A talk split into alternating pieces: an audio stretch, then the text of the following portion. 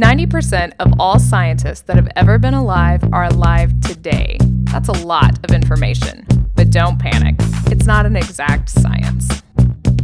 Hello, everyone. Welcome to our first show. This is episode zero Hello World. And you're probably asking episode zero of what? Uh, which is a really great question. So I guess that's where we'll start. So, Shannon, what are we doing here? John, we don't know what we're doing here. no, I don't think we do. but what we're going to try to do is bring every science nerd this podcast that's going to discuss technology and the use of technology, specifically in the geosciences. Uh, there's a lot of technology out there, and a lot of us don't know what to do with it, like myself, and a lot of us do know what to do with it, like you. So, this is for all of our science nerd friends to bring it together.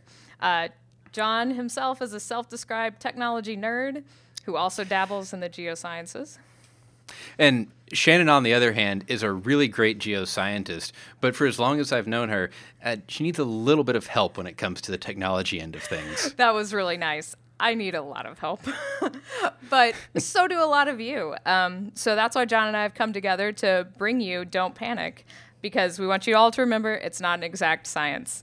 Um, this podcast is going to bring you a lot of interviews with our friends who are leaders in the fields of geosciences, geology, meteorology, or just in general interesting persons that are going to talk about problems in geology, problems in meteorology, things that you guys want to talk about too. We also want to hear from you. John, tell them about the website. You can find us at don'tpanicgeocast.com. Or if you want to email us directly, you can email show at don'tpanicgeocast.com. And we'll give you all this again at the end of the show. So let us know what you think, and we'll be certainly happy to take your suggestions about geosciences topics that you guys want to hear from. Right. So we're just going to kind of banter back and forth about all these things, uh, talk about conference stories, and then we've got a few segments that we want to do too. For example, Fun Paper Friday. So as the show releases on Friday, uh, we're going to bring you a paper that we think is interesting or relevant, and we encourage you to do the same thing. If you're on Twitter, you can use hashtag FunPaperFriday. Yes, we all know that in the sciences, we certainly read a lot of research papers, but it's always nice to get out of our comfort zone and read something that's funny, quirky, or might spark some creative thinking on your part. Right. So every week, we're going to go on like this for roughly 45, 50 minutes. We'll try not to take too much of your time. So, to get started, I think we should probably introduce ourselves. Shannon? Probably a good idea. Um, so, my name is Shannon Dulin. I'm a newly minted PhD at a university that shall be unnamed. I'm an assistant professor, and what I teach is field geology. So, there's a lot of technology in field geology that isn't necessarily used, and that's what we're going to discuss. I also teach a class called Native Sciences, and I look at indigenous stories and how they relate to meteorology and geology through the past several hundred years over the North American continent. I'm very interested in geoscience education and bringing out everybody's inner scientist is kind of one of my passions. And I know John's really interested in that too. Right. So I'm John Leeman. I'm a PhD student at Penn State. So I spend my days studying earthquake physics in the laboratory but I've got a background in meteorology and geophysics uh, from the University of Oklahoma, uh, actually, just like Shannon does. So I'm very interested in both actual physical problems and these wonderful systems of equations and experiments that we can use to understand the Earth, but also sharing that. So uh, making demonstrations, communicating with the public, and mostly using technology to make all of our jobs easier and help us learn more about this planet that we're all stuck on together. All right, so it's definitely been a winter conference and winter travel season. Uh, for everybody. So, Shannon, did you go anywhere interesting this winter? Well, I sure did. The Geological Society of America holds their annual meeting every year in October, and this year it was in Vancouver. So, the Geological Society of America had their meeting in Vancouver? yeah, they sure did. We understand the irony in that, but it's a really great conference which actually extends to geologists all over the world attend the GSA conference every year, and it was in Vancouver. It was an amazing venue and a super beautiful city. Great. So I heard that it was actually a green venue this year. Uh, it was. Um, besides being on the water and having a beautiful view, the conference center's roof was entirely grass. So it literally was a green venue. Um, but their entire roof was a big lawn. Uh, there were seagulls up there all the time. It was really funny to watch them walk around and sit on grass on top of the convention center. But it was a really, it was a really good building and a really great meeting. And more importantly, there were really good breweries all around the convention center.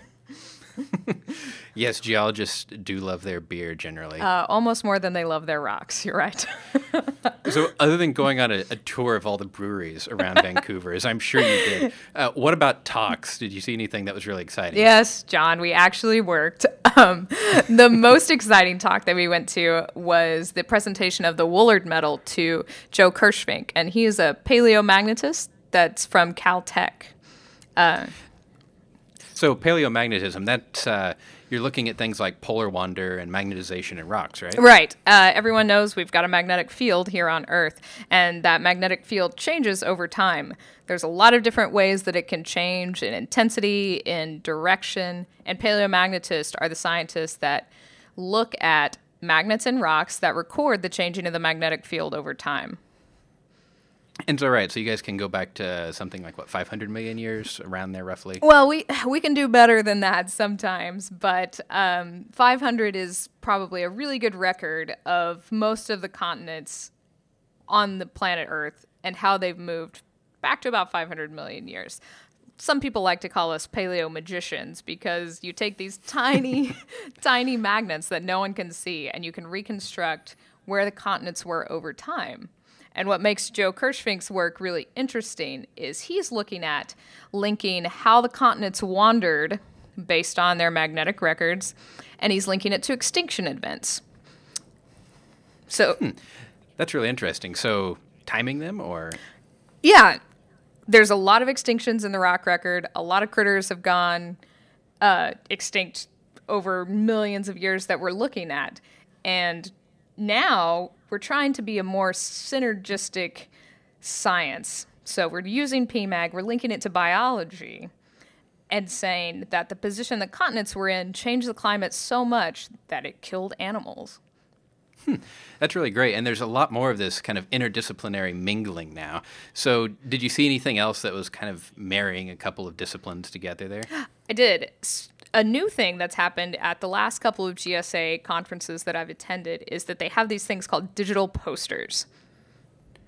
Digital posters. Okay, so is this something that's replacing the paper, or is it more like AGU where you upload your poster to a database? It's not just that. So GSA has had that for the last couple of years as well. You can upload your poster to a database so other people can see your paper poster.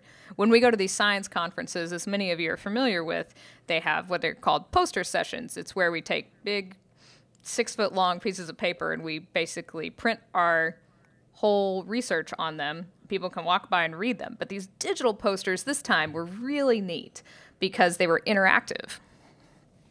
So are these uh, like touchscreen televisions or kind of a smartboard idea, or how did they do this? Because I've always thought something like this would be a great idea. You don't have to, you know, take your paper poster and carry it on an airplane and get it smushed by people's roller bags and all that. Exactly. We've all have an awful story about your poster getting crushed on airplane travel or on a bus in some foreign country. That's for sure. So.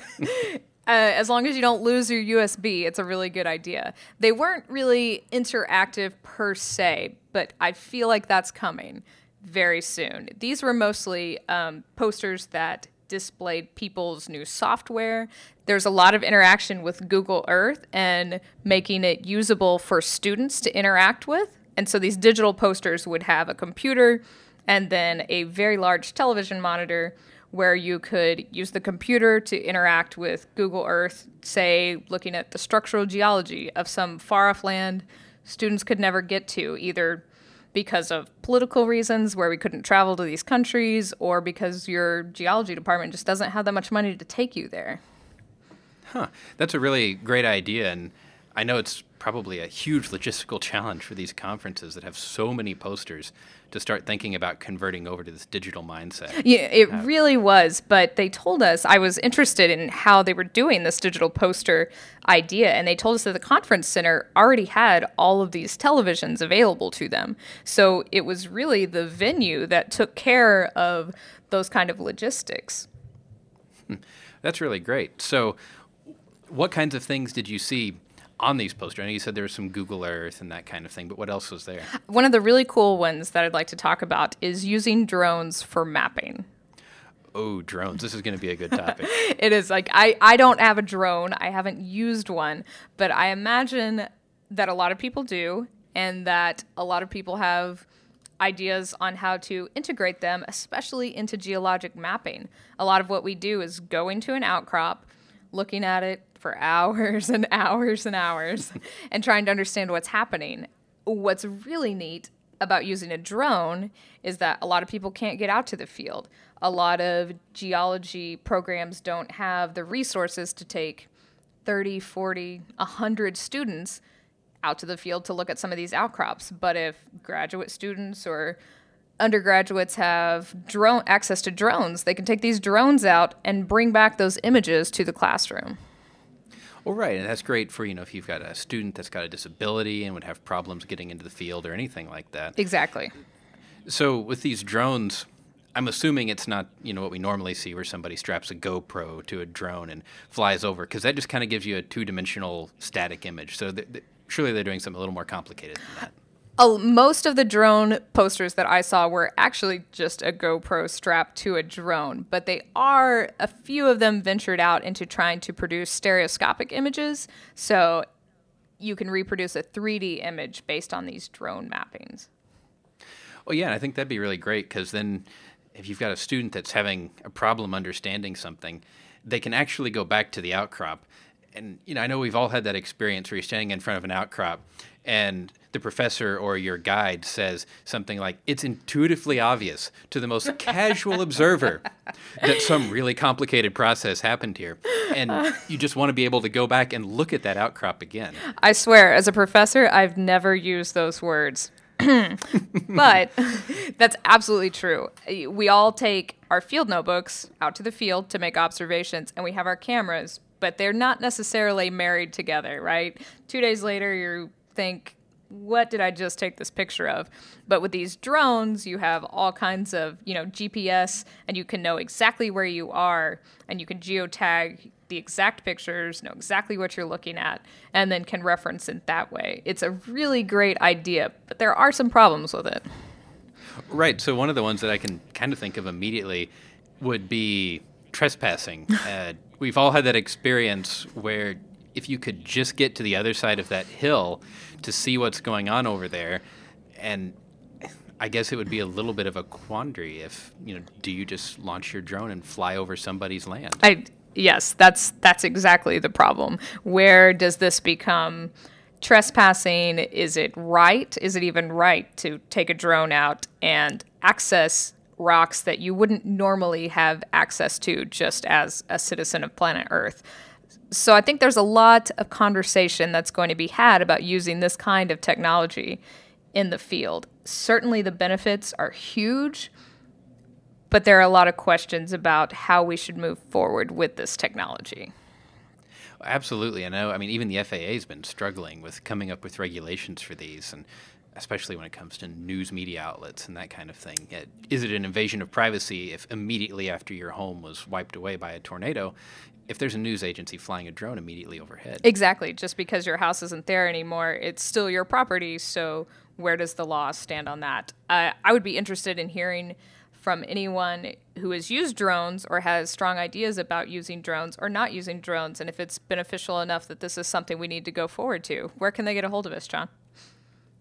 They can get a hold of us at don'tpanicgeocast.com or show at don'tpanicgeocast.com. It's our direct email. Excellent. Um, this is a conversation that's going to move forward in geology field mapping for the next several years, I'm sure, because it's a really good tool, but we'll leave it there for yeah. now.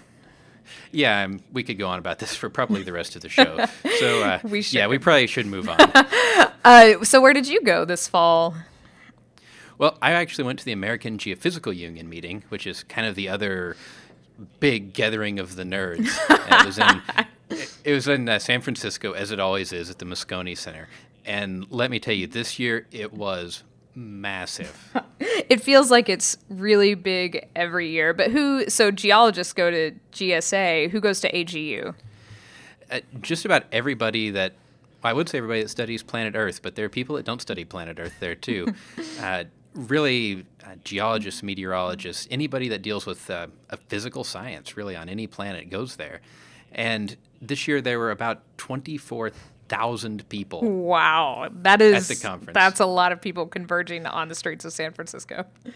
Yeah, I mean downtown has to really kind of get ready. Uh, and the amazing thing was, I heard that thirty percent of the total attendees were students this time. You're kidding. 30% of 24,000. That is an amazing number of students that made it out there. That's really cool. Right. And I mean, it's not necessarily a cheap conference to go to either. So I'm really glad that people are able to get funding. And I know AGU's been really great about trying to help out students get to the conference. Uh, so, you know, like it was every year, it was great to see colleagues, current and past, uh, as long as you could find them in, in the mass. Uh, but of course, you know, we do tend to converge on kind of the same posters and topics. Yeah, that that's true. It's it's in several buildings, right? It's not just one building that couldn't house all the talks that these people were going to, right?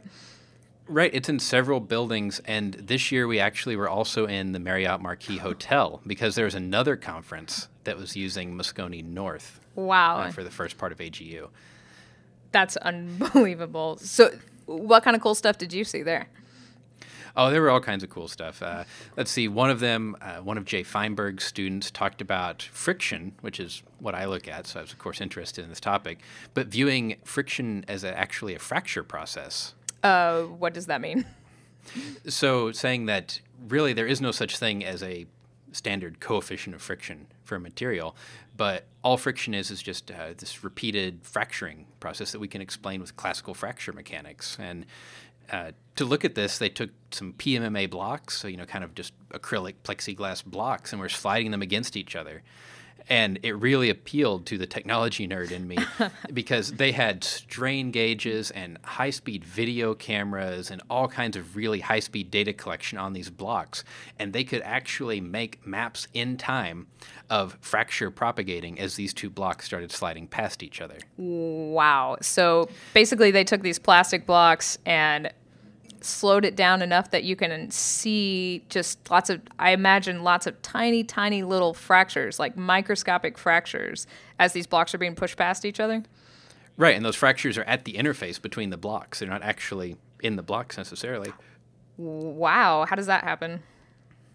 Well so it's uh, you know we won't go too deep into contact mechanics. It's probably a whole nother whole nother thing we could go into but when you have two surfaces together, you get uh, some kind of joining of these frictional contacts between them. And they're saying that this kind of stick slip motion on these is just a fracture process of those contacts, and that's what gives us these friction coefficients. Do they do anything besides just camera? I mean, cameras is something that we've always used, and even slowing down the cameras. Uh, do they listen to these things? What other things do they use to track? Uh, so he didn't listen to them per se. There are people that do piezoelectric sensing of these things. Uh, but he did have uh, rosette strain gauges at different locations on the block, so you could actually get the full three dimensional strain in the block at all these locations as the fracture went by. And I don't remember what, what rate they were collecting these at, but it was something that was just ludicrously fast. Uh, that really takes us to a whole nother level that you can, in real time, model this data, doesn't it? Absolutely, and you know, from the electrical engineering standpoint, they're up in the you know gigahertz and terahertz and things now, and really upper end RF stuff. But to geologists, if you're collecting at 100,000 samples a second, you know that's really a, a data problem for a geologist. Yes, that's an incredible amount of data. I was just talking to a colleague the other day. Where do you store that kind of data?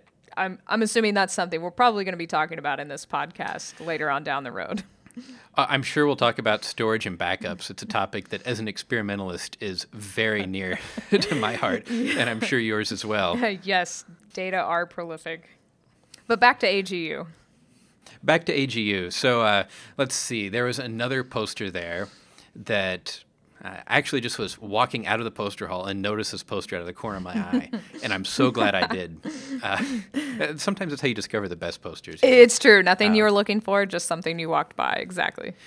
because it's totally out of my field, but it was using a coax cable. Uh, you know, so if you're not a not a cord cutter and you've still got the cable that goes from the wall to your television, just kind of the black ground cable, uh, it was using that uh, modified slightly as a strain meter. Uh, I don't even understand how you could do that. So what they ended up doing was they would take cuts out of the cable. Uh, the coax cable has an inner conductor that the signal travels down, and then an outer braid that's Right. a, a shield and return. So they would cut that braid every so often down the cable, and that creates an impedance mismatch. It's kind of like seismic impedance, actually. So you could send a signal down it, and you would get reflections back. Uh, that's if you do it in the time domain. Electrical engineers really like to do things in kind of the frequency space. So they used pretty much a network analyzer, and they would send all kinds of frequencies down this cable and look at what came back, what, what frequency was reflected off of each of these little uh, nicks that they had put in the cable. So as the cable was stretched or put closer together, they could actually see those frequencies shift. And it's it's really neat because it's a pretty low cost way to do it. And they say that they've got micron resolution in the lab with this. Micron on coaxial cable. And uh, like you said, that's pretty cheap. So that's always something that we're trying to expand upon is that technology is expensive, but that's a pretty cool use of something that's been around for a while, right? Yeah, I mean the electronics to drive it are a little bit pricey, but most of it was made with student development boards, uh, and it was just really neat to see. And it's very expandable. Right now, when you have strain meters in the field, you're generally looking at a pretty small area, but it's nothing to lay out a kilometer or two of this cable on the ground. Uh, that could give us a lot more data as well. I'm imagining kilometer scale strain meters, right? Yeah, and the nice thing is you're not actually storing. I mean, this was working up in the very high frequencies, hundreds of megahertz to gigahertz, uh, but you're not actually storing each of those individual time points. You're just storing what the uh, reflected frequency was. Oh, that's always a nice surprise to uh, see something that you hadn't thought about using coaxial cable as a strain meter, which is what I love about during winter travel season is that you go to these conferences and it's not necessarily the things that you meant to see, it's these random things that spark your creativity and make you have ideas about your own research that you didn't necessarily plan on happening, right? Right, and uh, so I just looked this up for anybody that's interested. If you go to your favorite academic search engine and look for coaxial cable Bragg grating strain meter, you'll be able to get to a couple of papers on this. And I was told that they have one that's getting ready to come out. Excellent. Uh, what else did you do there? Didn't you chair a session yourself? I did. So this was my first year to try chairing a session. It was a little bit terrifying. it, it definitely is. I had mine last year at AGU as well. and, but this session actually it was not a standard session. It was called a pop-up session. okay. I think that's probably pretty new for most of us that attend conferences. Right. So this is actually only the second year that they've done it at AGU. Okay. And the idea is it's students and early career people only that give the talks and that chair the session, actually. And each of the talks is five minutes or less. So this sounds like TED Talks, TEDx Talks, right? Where they're just really small talks. What do you talk about? Your research or? So there were some different ones. There was a session on water science, which had uh, really good attendance, and they did talk about you know more research topics in that. Our specific session was more on education and outreach, and also uh, we got combined with another pop-up session actually. So we talked about switching disciplines and kind of some techniques you can use to do that. And I know we've both had an experience of discipline switching, yes. and uh, it can be it can be tough. Uh, yes, that's a topic near and dear to both mine and John's hearts. Is that we double majored in geology, geophysics in John's case, and meteorology. Most people think that those don't go together, but in fact, they're intimately related. And I think we're both better geosciences because we're using that integrated experience to move forward with our research. Yeah, absolutely. And uh, so that's we had some really good talks. There's I'll put it in the show notes uh, the link to the blog for the session that we had. We had a session blog so we could communicate with our presenters before, and now the presenters are actually writing up blog posts on the talks that they gave Oh. and putting them on the blog. That's excellent. So you can follow up, which is always something. Once you get back from a conference, you've seen so many different things that you don't remember. Uh, that's a really cool way to keep in touch with people instead of just leaving the conference and that's it. Yeah, and I know I'm sure at some point we'll also talk about organization and how we each keep track of the thousands of things that are going on in any academic's life. yes. Uh, but I had a list of things that were AGU follow-up items. I- You know, there were probably 30 things and different emails to send, and it, it's always a challenge when you get back from a conference. Uh, yes, I totally agree with that. I'm still working down my GSA list as well. and it wasn't nearly as large as AGU was this year. Yeah. Um, but yeah, so that was really interesting uh, having that chairing experience, and we had a great turnout. Uh, we were a little bit nervous. You know, is it just going to be the presenters that show up to this session? I think that's always a fear as well. Where were they held? Were they in different rooms or were they in the poster hall or? Uh, so we were actually in the Marriott Marquis. Okay. We were back in one of the rooms there. I think we were in Pacific H, uh, but it was one of the smaller conference rooms. Uh, but overall, we we filled the room at the capacity. So hopefully next year we'll actually get a little bit larger room to work with. That's awesome. I, in these five minute venues, that's a really neat idea to get even more involvement from scientists that are attending these meetings who maybe don't want to go to the effort of presenting a digital poster or a 15 minute talk. They can do these five minute talks and still get feedback on what they're doing because that's what's important to us. Yeah, and actually, since our session specifically was in education, it didn't count as your one abstract submission for AGU. So you could have a science abstract and uh, still give a talk in this session. Oh, that's even better. That that was a very good idea for any sessions moving forward. I think GSA does a very similar thing as well. Yeah, and actually, we were more than surprised at the number of people that came, surprised that there were a lot of people in the audience that were not early career folks that were there to support the early career folks. Oh, well, as an early career scientist, that makes me very happy. Yeah, yeah, it was, it was really great. Uh, so I think that kind of wraps up AGU for me. It was a long week. yes, these conference travel is always really stressful, but as I hope you can tell, we all get a lot out of it. And as long as we take those ideas forward, I think we're doing a good job as scientists. Yeah, and as I'm sure that you'll hear on the show, I continually have travel problems. He does. I would never ever fly in an airplane with John. No, uh, I'm coming up on something like 20 consecutive delayed or canceled flights now. Consecutive? Consecutive. Oh, yes. wow. Uh, what was the worst one? Oh, let's see. I've been stuck overnight in pretty much every major airport on the way from anywhere to State College, Pennsylvania. Uh, yeah, so probably being stuck in Detroit for about three days last year. You'd think, as a meteorologist, John, that you would understand um, when to travel, right? Uh, you would think, but the conference organizers and uh, our tiny State College airport don't always seem to agree with that. So, what has uh, been happening interesting down there in your neck of the woods lately? Well, a lot of what we've been talking about here in Oklahoma is these things called frost quakes. I'm hoping that you can shed some light on that, being a geophysicist and working with earthquakes. Right. So I think this would actually make a pretty good fun paper Friday. So yeah, we'll have to uh, get a bell or some sounds for this next time. More cowbell. More cowbell, yes. Uh, so a paper, if people want to look at this, uh, Barosh 2000, which will be linked in the show notes, and there are a few others around. Uh, talk about frostquakes or cryoseisms, they're sometimes called. Oh, And kind kind of the basic principle here uh, is you get rainwater and then this rapid freezing event afterwards. So you've got water percolating into the ground and then a really deep freeze. And the soil really just can't adjust quickly enough, and you get these tensional fractures that occur.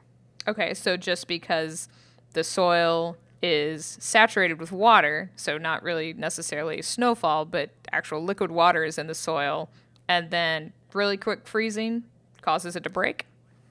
Yeah, that's pretty much exactly what happens. And these are really kind of fun to look at from a geophysical perspective because they make lots of surface waves since the source is basically at ground level, at ground surface level. And they're commonly audible because there's nothing to really damp those audio frequencies. And surface waves are the ones that cause most of the shaking at the ground, right? Right. Uh, these do attenuate pretty quickly, though. Okay, so, so you've got to be close by. Yeah, they're kind of neighborhood scale events generally, but they have actually caused damage before. Really? Yeah, they have. Uh, I believe in the paper they discuss actually what they can get up to on the shaking intensity scale. It's it's an impressive number for some of these events. Uh, there's a quote in the paper that I really loved, and it said frostquakes are probably less likely to be recognized for what they are now than in the 19th century because of a more mobile, urbanized population, which is less in touch with the land.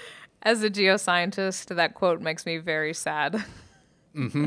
But I mean, it's really true. And I know some of the smaller earthquakes that you guys have had in Oklahoma, I think people haven't even really noticed. They just it, keep going on. Nope, I think that's exactly right. There are countless people who have said, you know, I was in my car, I didn't really feel it, and anything like that. But what's been happening recently is these big booms that people have been hearing.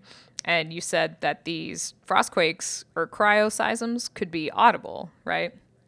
Yeah, they can be audible. So I know that was kind of thrown around, and uh, when I first heard about these booms, thought that well, maybe these are the cause. Uh, yeah, and I think that was a lot of discussion here, but we have a great resource in Oklahoma, and it's the Mesonet. You can go to mesonet.org and see Mesonet data, and all that is is a bunch of meteorological stations that are in every county, at least one in every county in Oklahoma, and they measure all kinds of things, including the soil moisture and soil temperature at different depths. And I think during this time, the soil temperature wasn't quite cold enough to have caused big cryoseisms. Am I right? Yeah, I think these were uh, about a week ago uh, now. It's when the show releases Friday morning. And we pulled the data and looked at it. And yeah, it's really, it just barely dips below freezing close to the surface for a brief period of time. And deep in the ground, it was still well above freezing. So I don't know that cryoseisms are the best explanation. And that's also what the Weather Service said. That's right. Yes, we've had a lot of ground shaking events and now these big booms that probably aren't ground shaking events in Oklahoma, but it's always interesting, especially when this phenomenon, which is so clearly weather related and geology related, happens. Yeah. Oh, and I guess kind of the other piece of evidence supporting these not being cryoseisms probably is that I think the 911 calls in the Norman area started at about 11 o'clock in the morning and you would really expect these to happen in the coldest part of the day, you know, just before sunrise, early morning, or in the overnight hours even. Oh, uh, okay. They, yeah, they do occur at any hour of the day, but really, you would, especially when you're borderline temperature like this, expect them to have happened a lot earlier. Well, we in Oklahoma, if it gets a little bit cold, everyone gets thinks that we're living in Antarctica. So I can understand why this would be the first thing people thought of. But this actually happened last year here, right? Yeah, there were some reports last year, and as far as I know, there have not been any confirmed cryoseism events in Arkansas or Oklahoma. The state that is further south that has had confirmed events is Missouri. Right, and this past weekend they had some confirmed cryoseisms, so I guess that's probably what led us to jump on the cryoseism bandwagon as well. Yeah, absolutely. And it's really, I, I would love to know the process of confirming that these are cryoseisms uh, because they generally aren't recorded on seismometers. They attenuate so quickly.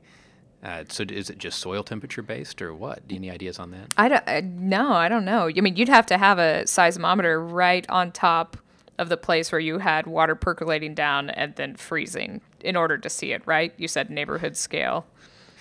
Yeah, and I'll, I'll put a link in the show notes here that shows a picture of actually a ground fracture Ca- caused by a cryoseism, really. Mm-hmm. Yeah, it looks like this one was last year. Uh, uh, yep, it was last January, as a matter of fact. I don't know if we'll ever really know what the source of these booms was. Uh, so that probably really about wraps it up for the show. Do you have any other thoughts? Nope, but I am super excited to keep talking about all this technology and geosciences going forward, especially Fun Paper Friday. It's probably my favorite part of the show. yeah, I think it's going to be a lot of fun. So, Shannon, why don't you tell them where they can find us?